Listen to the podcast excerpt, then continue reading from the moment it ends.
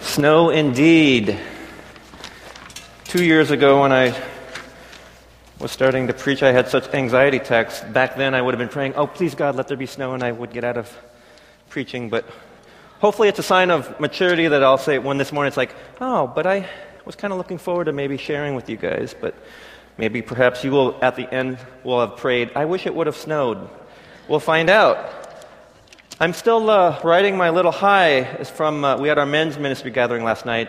And as many of the women know, a couple weeks ago I had this little survey that we were trying to get the women's perspective about the guys. And so we had a lot of fun with that last night. So, um, in fact, I thought my voice was going to be hoarse just because I was trying to scream over the top of them because we were having this competition as far as what they were guessing what the women would figure out. And I'll maybe touch on one of the quote feedbacks from the survey I thought was a beautiful illustration of what Apostle Paul was trying to uh, talk about today.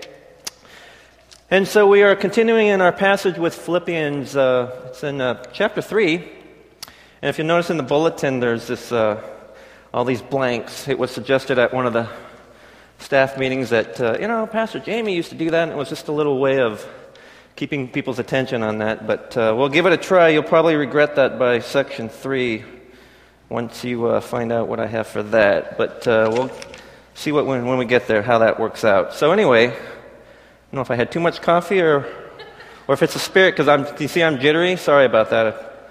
I'm probably going to speak too fast and jump around too. So the um, title of the sermon is it.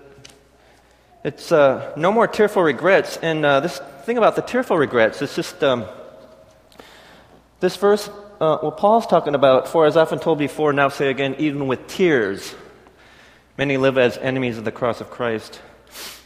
He's just talking about in that passage as far as all these people living lives kind of feeding their appetites of this world and indulging their base desires and cravings. It's like he's not judging them and condemning them. He's just like, with tears, it's like there's a better way. And even 2,000 years later, we see people living by that same example. In my profession, I see that. And even in, in abundant prosperity, there's a sense of complacency about how we live according to this world.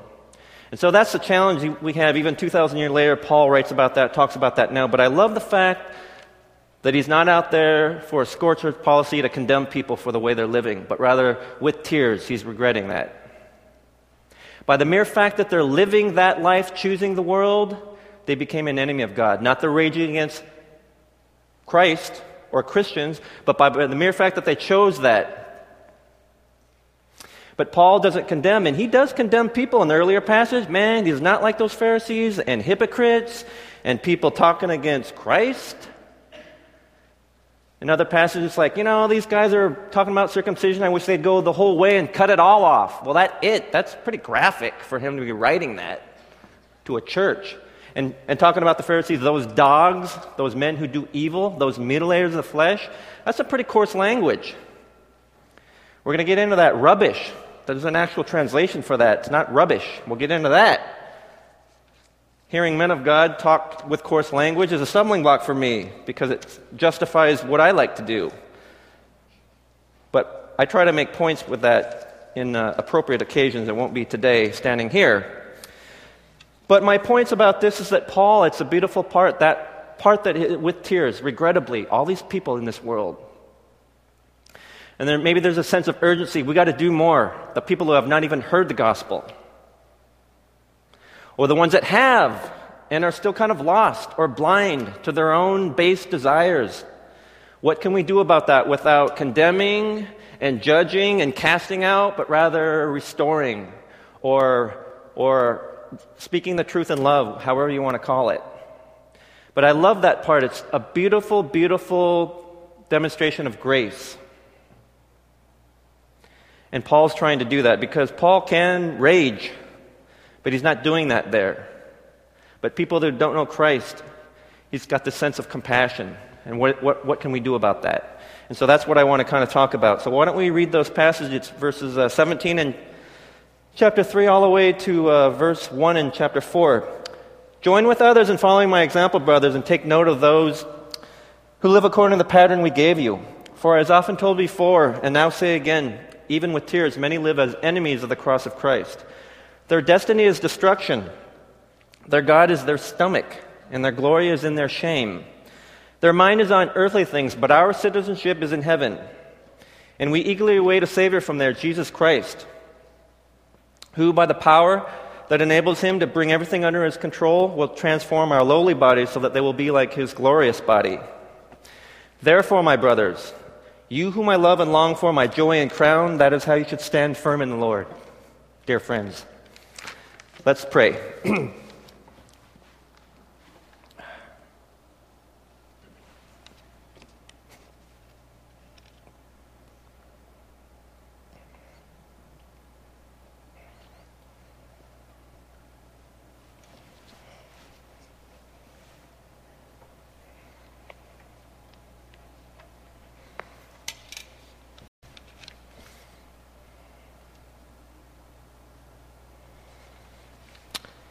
Jesus' name we pray. Amen. All right. Continuing.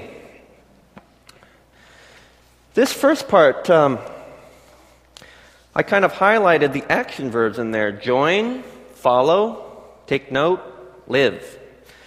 And that's uh, kind of this, Paul's noting this kind of outward co- uh, conduct about people. Because in the earlier passages, especially in chapter 2, he's talking about when you have this, uh, when you become united with Christ, you accept the Lord, this inward transformation happens. You have fellowship with the Holy Spirit. You're feeling this tenderness and compassion. And because of that change of heart, there's this outward conduct, the expression of that love. That's gross. That causes you not in vain conceit or, or, or, arrogance, but in humility, consider others better than yourself. Look after the interests of others, not only your own. So he's talking about this inward transformation, the love of the Lord, your expression of that becomes this outward, being sent out. Whatever that expression of that love from the heart, God's love, He loves us, and so we're going to love others as He commanded us, and how that, how that is expressed by you individually. That's up to you and God. But He's saying, join with others, follow them, follow me, not as a sign of arrogance, because he's always saying, I don't boast in myself, but I boast in Christ. In fact, in the earlier parts of this chapter, he's just saying, whatever I did in life, man, nothing. I give all that up. So he's talking about this kind of outward conduct, and it really made me think about, even at NCFC here, we know that uh, we are hard charging when it comes to serving. People get a little bit weary about that and fatigued about that, but no doubt we want to support missions, we want to do all kinds of ministries here. And we're always constantly pushing, pushing, pushing, pushing.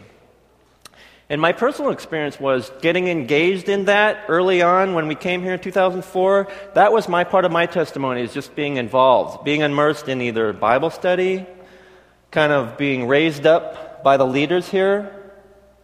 And in doing that and in serving, there was this transformation of serving that from the outward started to reflect inward, and I started to become so much more engaged in my relationship with the Lord. But it occurs to us that uh, doesn't always work that way for everyone. Just causing you to serve, maybe there's not this transformation inward. So we have to kind of be aware of that. Or if there was a good transformation, after five, ten years of all that, the, the, the fatigue sets in as far as the ministry. It's hard to do that. It's hard to maintain that compassion and, and realize it's a privilege to serve because other people are being blessed regardless of how it makes us feel. So we do have to be wary of that and be good stewards of everyone's uh, cheerful giving and serving. But we do have to think about that as a church as far as just getting you out there if you don't really have the heart for that. How can you invest, be invested in your people if you're serving as an oikos leader if you don't really care about them? If you don't have a sincere desire to get in their lives, invest. Last night when we had that men's group, we're trying to impress upon them that we're not just coming up there winging it. Hey, what should we do? Should we pray or should we sing? What should we do? Anyone know a good joke? Hopefully, they know that we care enough that we're really invested trying to cultivate and develop things to get some traction as far as, okay, men of God, how can we further the narrative of your life along those lines while you're here? Living this life, finding your career, finding your future wife. How can we make a difference and make it relevant? That takes a lot of time, that takes a lot of effort. We're trying to give you some insight, but we're not winging it because you're going to know the difference. So that's got to come from the heart, from, from, from leadership. What are we trying to do? How are we trying to encourage and support you in, in ways that are kind of fun, but meaningful and insightful? So all that stuff takes time. There's elements of time and sincerity and heart that we want to invest. And that's what Paul's talking about. When you have this relationship with the Lord, this vertical relationship, then there's this outward transformation, your lateral relationships with your fellow man and woman. So that's what we always want to be thinking about as far as where is this transformation? Where are you at? There's going to be peaks and valleys, there's ebb and flow to that. That's common. But yet, is this, there's this overarching kind of onward progression of, of growing in the Lord that we always want to be mindful for about. And we want to be wary about the forces of this world that want to discourage us from that and distract us with these base desires of this world. So we want to be very, very careful about that. But I love the fact that Paul is just talking about that. He's talking about join, follow, take note, live. And so there's some beautiful things about that. And when he was talking about follow my example, he's not boasting. He's always boasting in Christ. This is what Christ did for me.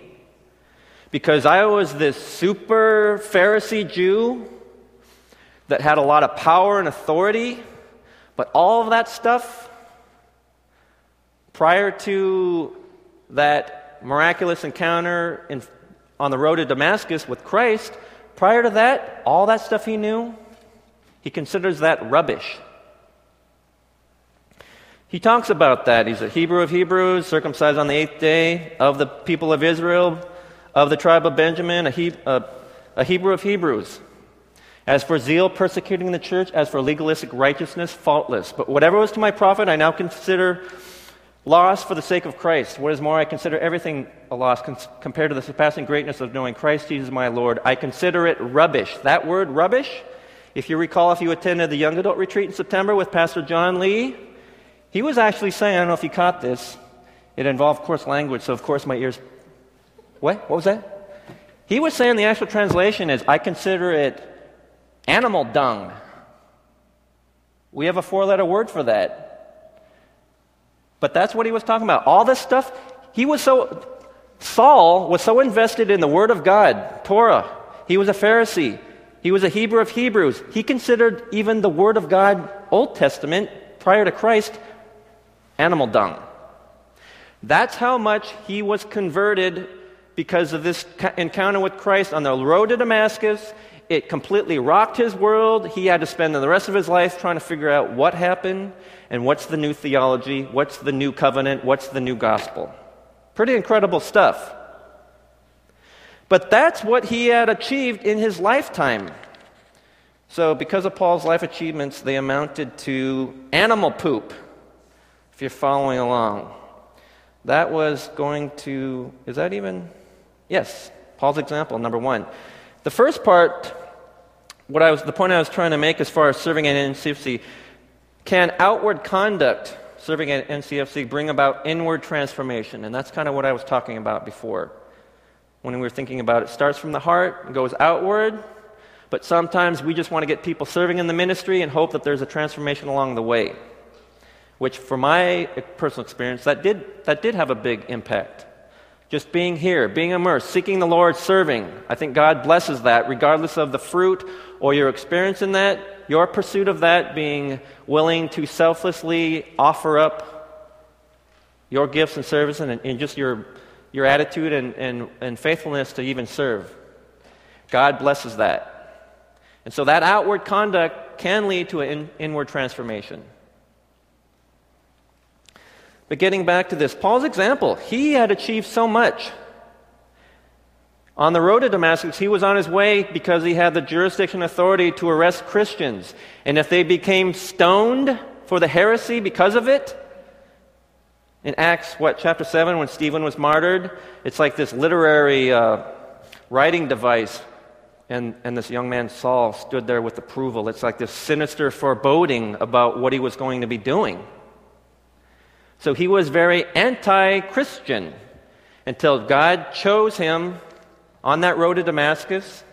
And so he was an expert in the old law, the old promises, the old covenant, to be able to explain to us what's going on because of Christ. So that's a beautiful, beautiful thing. But Paul was even saying, whatever I achieved, rubbish, cow dung, nothing. He was willing to do that and risk all of that at the, at the sake of his own life and liberty in order to give his life over to Christ and spend the rest of his life mourning with tearful regret over all those who are just living this life, feeding their appetites. And that's what I think he's referring to in this passage here. Their destiny is destruction because their God is their stomach. What is that? I don't think it's just, well, the Jews have these dietary restrictions and all this stuff, and they're still living that under that old law. It's not that because he's also saying their mind is on earthly things. That's kind of the Gentiles of the world that don't know anything except whatever their base needs hunger, shelter, food, all these things that they're just feeding into their desires. There's a better way to live because when we just start living in that, we get into these addictions and these wants and desires, and they just tear us all apart and they, and they compromise whatever wisdom and judgment that we might have. The earthly wisdom and judgment goes out the window, let alone God's wisdom and judgment and guidance. And so that's the beautiful part that I really love that Paul was just trying to just offer up. Because without this kind of understanding as far as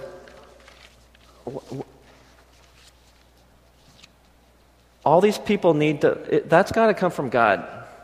Maybe, maybe uh, your fellow brother and sister pointing out Christ, that might be the human agent of that, but really it's got to be the Holy Spirit just touching on your hearts and minds as far as that. And quite frankly, living that life is going to have its own consequences. Feeding your cravings and desires and addictions and wants and lusts and desires of this world. Like I said, professionally, I know that.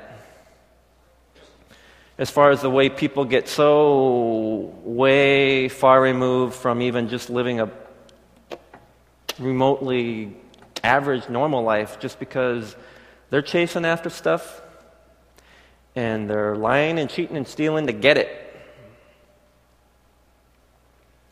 And some of you might say, oh, well, I'm not that bad off, so I don't have to worry about that. But like I said, there's this kind of abundance, complacency that we're still chasing after other stuff. It's just we look a little bit better and we're dressed nicer while we're doing it. Even as Christians, we got to be careful about that. But when I was saying, as, as far as this inward and outward transformation, Paul's example, he was talking about uh, join and follow my example and take note.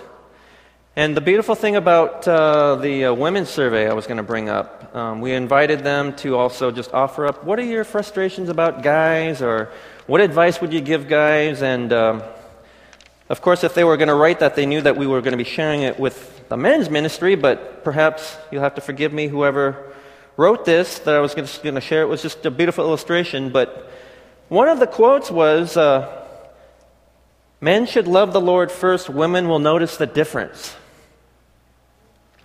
And I didn't really time that with last night, with this morning, but just, just the illustration of that.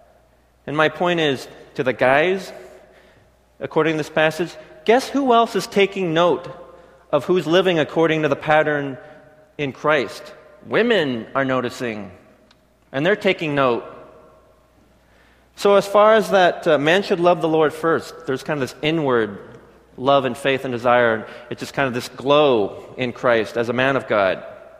And then the expression of that, the outward conduct. People are noticing that. And guess what? Women are noticing that. So, that quote, I really love that quote. It just really fits in nicely as far as this denial of inward self led to outward uh, expression of God's love. The other quote I really liked that has nothing to do with this is that um, it's kind of along those lines. If you've heard that quote, uh, behind every successful man, there's a good woman. The quote that uh, one of the women wrote was that um, if the man is the head of the house, the woman is the neck. So I just thought that was very funny. Um, and the comment was made last night as an aside that we have some really great, strong women here. And so hopefully there's an amen to that. And hopefully some of the some of the some of the guys can just be knuckleheads. We don't really see that. We don't notice that. So we have to pray for a miracle of, of revelation. And that uh, the, the, the poll was asked, well, do you consider yourselves, the women, do they consider themselves more mature than men? What was the percentage of that? 93%? Thought that they were way more mature than the men, so. But um, all these things that are happening as far as this inward transformation, this, this life journey as far as how are we raising ourselves up, how are we being raised, uh, being open to discipleship. That doesn't happen overnight, it happens over time. And as a congregation, as this local body, can we do that for each other? As Paul's saying, take note. Follow this pattern that's in Scripture that Paul's writing about. How do we help each other along that way? Sometimes it's going to be uncomfortable. Sometimes it'll be a great celebration. But it starts with the humility, I think. Nothing done in vain conceit, but just this openness, the love of the Lord just washing over us. And from where, where is the expression of that? I think that's a beautiful, beautiful thing. And so, getting back to um, my uh, professional conduct, I mean, okay, so maybe people aren't stumbling down drunk or high in the gutter, following their base needs and addictions, and, and what that does and tears apart their life and the self destruction that leads to. Some of these people, some of them have responded really positively. I just thank God that just to be part of that, just to be able to have that discussion. That's a huge transformation for me. Professionally, I never would bring up my faith whatsoever, but I think God is bringing that about, and it's been uh, pretty remarkable. I wouldn't go into any kind of detail. But none of you have those issues, so you're thinking, well, I'm pretty good, I'm okay. But again, when he's talking about their God is their stomach, what is that? that's kind of feeding in and, and, indulging our kind of base desires, happens to be food in this case. And obviously, food is good. We need that food. And I'm not saying we should uh, ignore having a nice meal. I remember uh, when I passed the uh, Maryland bar, we went to Ruth's Chris, had a nice meal. I still remember that meal because it was so good. I choked on the bill, but the meal was really good. I remember when my wife and I went to Napa Valley, California in the wine country, the restaurants there, I'd, I, those are the two meals I remember. So it's great to have a nice meal. That's not what I'm saying. But we have to be careful about what are we doing with that when we're chasing all of those things. And we don't have to worry about that we're feeding into our addictions, but rather we're just in this complacency. What are we doing with our material wants and desires? We do have to be careful about that. And when I was talking about food, I mean, even um, this is my old man rant, by the way. If you go to the all you can eat buffet, it's like people think, seem to think that it's all you can waste, right? You load up this plate of something, take two bites, and oh, I really want that. Why do people do that? Why can't you just eat what you take? If you don't want to eat all of it, don't take all of it. But just that type of cavalier type of gluttonous eating. Well, I'm paying all I can eat, so I can waste this if I want because I paid for it, kind of. Why do we need to do that? Do you need to go to the mission field to see when we went to the mission field, that village sacrificed a goat, which is a huge thing because they didn't have anything. But you know what?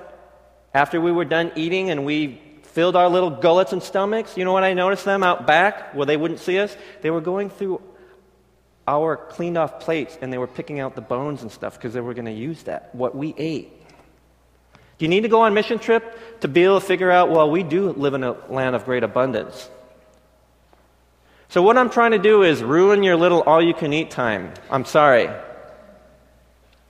Along those lines, uh, this is what you have to look forward to after, you, after you're 40 as far as even like cholesterol I have uh, borderline cholesterol and stuff, and so I'm not on medication yet, but it's like high and all this stuff. And mine's not genetic. It's, it, it can be influenced and brought down by if I restrict my diet as far as that. And I was so oblivious to cholesterol, I didn't even realize the cholesterol content on the food was on the nutrition label. And I started looking, it's like, oh my God, you know, like hot dogs or, or shellfish and, uh, you know, shrimp and also all the stuff I love to eat or even dairy products. And so now I can't, I don't even hardly eat ice cream or I don't eat a hot dog or I don't eat shellfish as much or shrimp just because I would like to enjoy it, but knowing that I'm just basically killing myself slowly, it just ruins my appetite. It's like if I, I'm putting just a drop of gasoline on all these foods and eating them. It's like I just, I can't enjoy them anymore. So, this idea, as far as it ruins my appetite, that's what I'm trying to do today, as far as your base needs and your gluttony.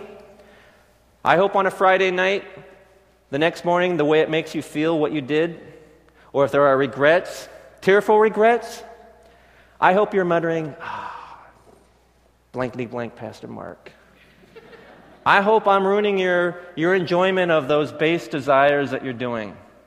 Just as I can't re- enjoy my bowl of Haagen Dazs anymore just because I know it tastes good, but I just can't enjoy it as much anymore. But God's like saying, I think you can trot that out, that cholesterol thing. Go ahead and ruin their good time. I hope I can. You're welcome. Pastor David Chang, remember his quote? He, always, he, he really liked that. Paul writes, All things are permissible, but not everything is beneficial. Right? We have freedom. We don't have, we're not under the old law where we can't eat animals with cloven hooves and pigs and all that stuff. So we can eat anything, we can drink anything, we can do anything, but is everything beneficial? No. Either because it, it affects your cholesterol level or because it just throws you way bent out of shape. either because it's illegal for a reason or because even stuff that if we indulge in too much, it's going to be harmful for us. So, like I said, even in this land of abundance, there's a certain complacency that we just kind of get sucked into. That's the evil forces of this world that are laughing at you because they got you right where they want you. Nice and comfortable, laughing at you because there's going to be subtle evil that's going to be so pervasive later on. They're going to be so bent out of shape. And your pastors and your friends are going to be there to help you up because we love you and they care about you. But there could have been a better way. The tearful regret, as far as if you were walking with the Lord, making some other decisions at 5 p.m. rather than the next morning regretting, maybe you wouldn't be so jammed up to begin with. That's what I feel like telling people, some of my clients. Man, if you think the prayer works on the day of court, you're just praying, oh God, pray God, please don't get me, please don't let me get in jail. Please don't put me in jail. Please don't let me put in, get put in jail. If that's the way that works, you just like do whatever you want because everything's permissible, and then when your butt's in a sling, pray. You get that uh, foxhole religion real quick. Maybe if you were walking with the Lord to begin with, if you were in fellowship with the Lord, united with Christ, maybe you wouldn't have made some of those decisions. And we're all, we got problems. We all got problems. I got problems. We all make mistakes. We all sin. And so I'm not here to condemn and judge. But, but, but there really are some practical things that we all could agree on. It's like later on, it's like all the older people, you're regretting, oh man, back in my 20s, in college, not, not, not my finest hour some of those times, not my proudest moment I'll be telling my kids about. So we all have those things that we kind of regret, and that hopefully if we have children, we're going to raise them up, but we're all human. We all get our own independence. We all get full of ourselves, right? We go out and make those same mistakes. And again, God's there not to condemn and judge. And we're called not to condemn and judge, but we're here to try to restore you. Sometimes that takes harsh correction and rebuke, but there's going to be love in that.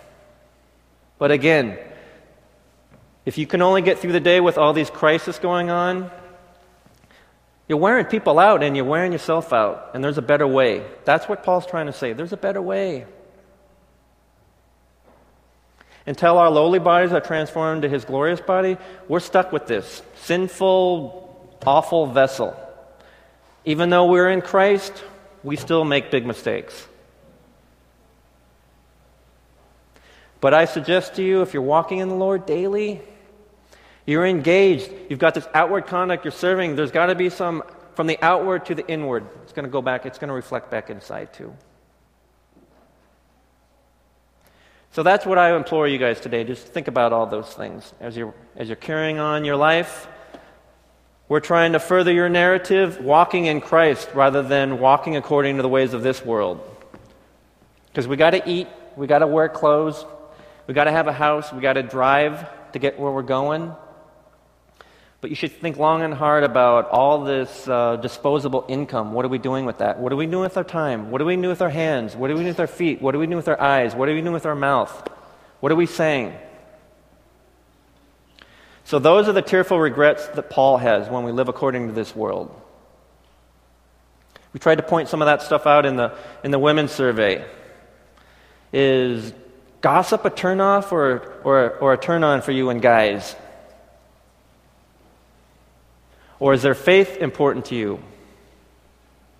We also ask them, is body odor and bad breath a turnoff? It's definitely a turnoff. but these inward reflections, we got to think about that stuff. And the only way I think we can get where we want to go is through Christ.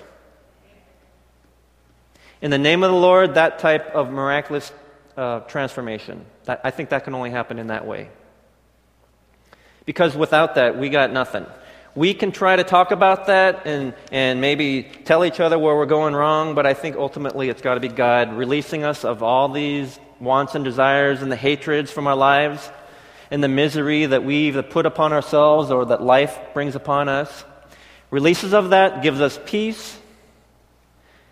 Maybe our, our worldly circumstances haven't changed, but our perspective, the security and confidence and boldness that we have in Christ. That love disarms all those hostilities, disarms all of our issues, all of our baggage. So that's my commentary. What uh, was this other one other blank here? This is the one that. Uh, oh yeah, we're in we're in section three. Our stomachs are our frenemies. It's the first time I've ever uttered that word. That skews like 10, 15, 20 years younger than I am, because I'm like 35, right? So that's, I'm not 35, I'm 46. But frenemy is a friend who is also your enemy. Your stomach is your friend, but also of this world, it's your enemy. For the reasons that I was talking about. Yes, you got to eat. And yes, if you want to have a fine meal, only you are going to know the difference. God knows the difference. Are you going to realize what the difference is? That's between you and God. And it doesn't have to be just our stomachs. Section 3, number 3. Without Christ, we'll just go on worshiping. It's whatever you want. What do you think you should be putting in there? What's God telling you you should be putting in there? In that blank. Fill in the blank. See with Pastor Jamie when he did the fill in the blank thing? You get this insightful wisdom. With me, you get frenemy. That about sums up the difference between 30 years of pastoral experience and me. But really, what would you put in there? Without Christ, we'll just go on worshiping. What would you put in there? What is that for you individually? And I don't really even care. Because whatever is on you, there are going to be consequences either physically, mentally. We, we put on that survey, well, if they smoke, drink, or have a criminal record, was that, would that affect your impression of them? If your wants and desires get yourself jammed up, you're in court a lot. You think you're going to have a job if you're in jail a long time? Do You think that's a chick magnet, street cred, having a jail sentence or felony conviction hanging over your head, that's where those things start to go to. And I'm sure all you are good little Christians, you're never going to do any of that thing. And so you're not in the gutter. But like I said, in our own safe way, we are still kind of committing all these little felonies in our lives. We're, that's called sin. But if we're talking about this miserable life that we're in, maybe we could be making better decisions about our life. That's what we have to kind of be open to and uh, confess in our hearts and minds. Maybe not to anyone else. I'm not asking for that. But you really do have to start thinking about that. And if it takes someone standing up here talking about that, then so be it. But ultimately, like I said, that's going to be Holy Spirit speaking that little voice in the back of your head. Maybe that's God telling you to wake up, reconsider. Or hopefully, maybe it's an affirmation. I feel I am work, walking in the Lord. Thank God where I was to where I am now. So we can celebrate that. This is not just a matter of judgment and condemnation, but just a matter of, just a matter of confession, one way or the other. So if we can get to that place, that's better than being in denial and being blind and continuing that pattern of conduct. That's not a pattern according to what they gave us in Scripture. That's living according to the pattern the world is giving you. So you got to figure that out on your own. So if we can just kind of take a moment, uh, strike up the band, and maybe can you just like spend a minute in prayer and just kind of think about that and offer up, okay, what am I doing? Can we just take a little quick 45 second inventory of our life? What are we doing? What have I done in the past? How does that affect my future? Do I like what I've done? I can't help doing it again. Well, there's a cry of desperation that I think God can address.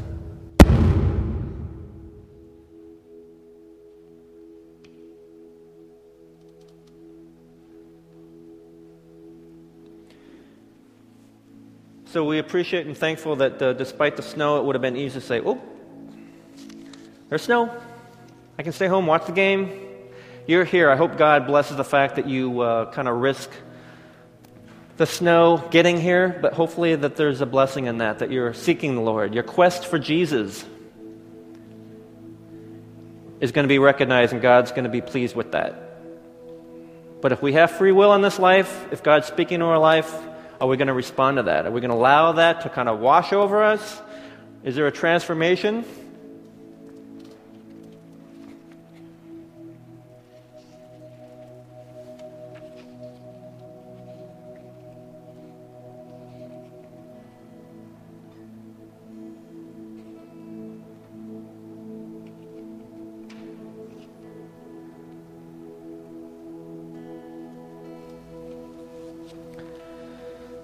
Reflection question was uh, when we draw closer to Christ, many of our little uh, human desires and appetites for the world kind of go away. And I would also say you would be released of the anxieties of, of if, I, if I don't have that. I'm worried if I don't have that. I want that. I think walking in the Lord, all those things go away. What is that passage? When I, was, when I was a child, I thought like a child, I spoke like a child, I acted like a child. But when I became a man, I did away with childish things. When you become a woman, you do away with childish things. If you still want to play with Barbies and G.I. Joe with the Kung Fu grip, then have at it. That's what I'm saying the wants and desires of this world become. When you become mature in Christ, we're released of all those wants and desires. And we're going to want and desire what God wants in our lives. That will and purpose manifests itself. And we come confident in that. And we have conviction in that. And God provides in that way. So God just isn't just providing a means of resisting that temptation, but He releases us of the anxiety. And if you've done stuff that you feel guilty and ashamed of, we'll use that to say, I don't want to live like that anymore. Because there definitely is a better way to live.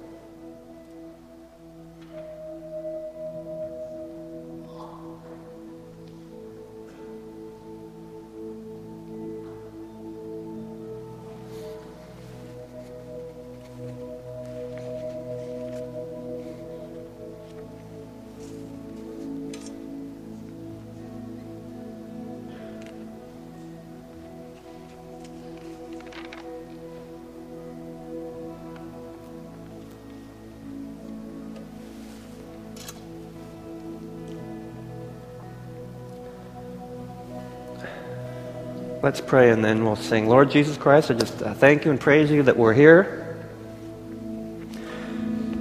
Lord, that may there be a purpose, Lord God, when we seek you, Lord, that uh, what you've been trying to tell us all these times, all these years in our life, Lord God, may you just uh, give us eyes to see and ears to hear what you want us to do, Lord God, and release us of the anxieties and the temptations of this world, the evil forces that uh, want to distract us and blind us from the things that you would uh, have for us. There is a better way through you, Christ, your Son, Jesus Christ. And we just pray for that. We thank you for the young men and women in this congregation. We thank you for the married men and women in this congregation. We thank you for the brothers and sisters in Christ as a local congregation here that we can just lift each other up in support and encouragement. And for the leadership that cares about us that strive to seek you in all ways and